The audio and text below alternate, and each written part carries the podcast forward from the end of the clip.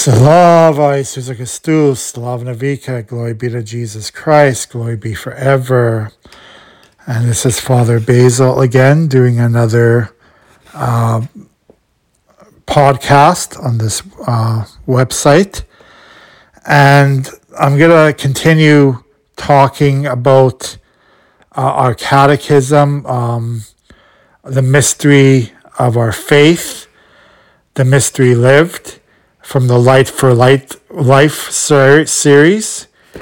And I'm going to talk about how we focus on the heart.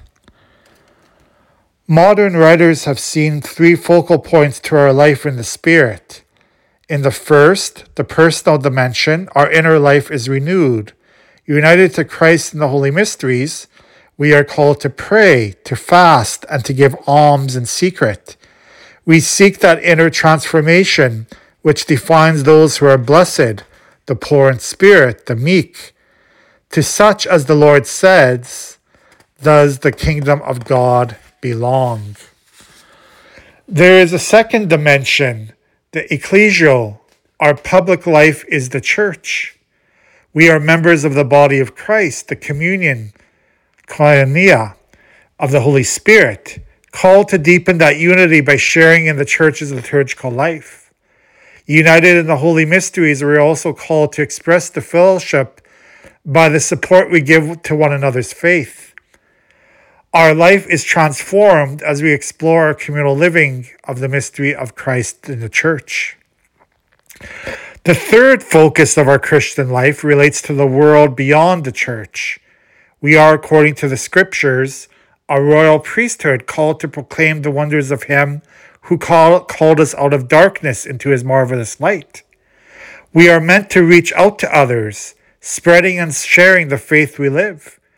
Similarly, we are called to reach out in the immediate and direct care of persons who are suffering and are in need.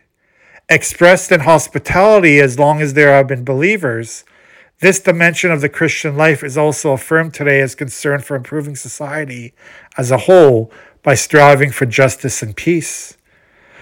Most spiritual writers in the history of the church, however, whose works are often quoted in this text, chiefly wrote about the inner life as its aspects underlie whatever we may do in the family, the church, or wider society. As we grow spiritually, we become more aware of our brokenness and a resulting need for the grace of God. No matter what our state of life or range of activity, we must confront the brokenness within the state of our heart. Thus, reflection on the inner life is not something just for monks, but for everyone who wishes to grow in Christ. During his imprisonment by the Soviets, the comp- contemporary Russian author Alexander Solzhenitsyn saw how the dynamics of the heart are universal, transcending our state in life.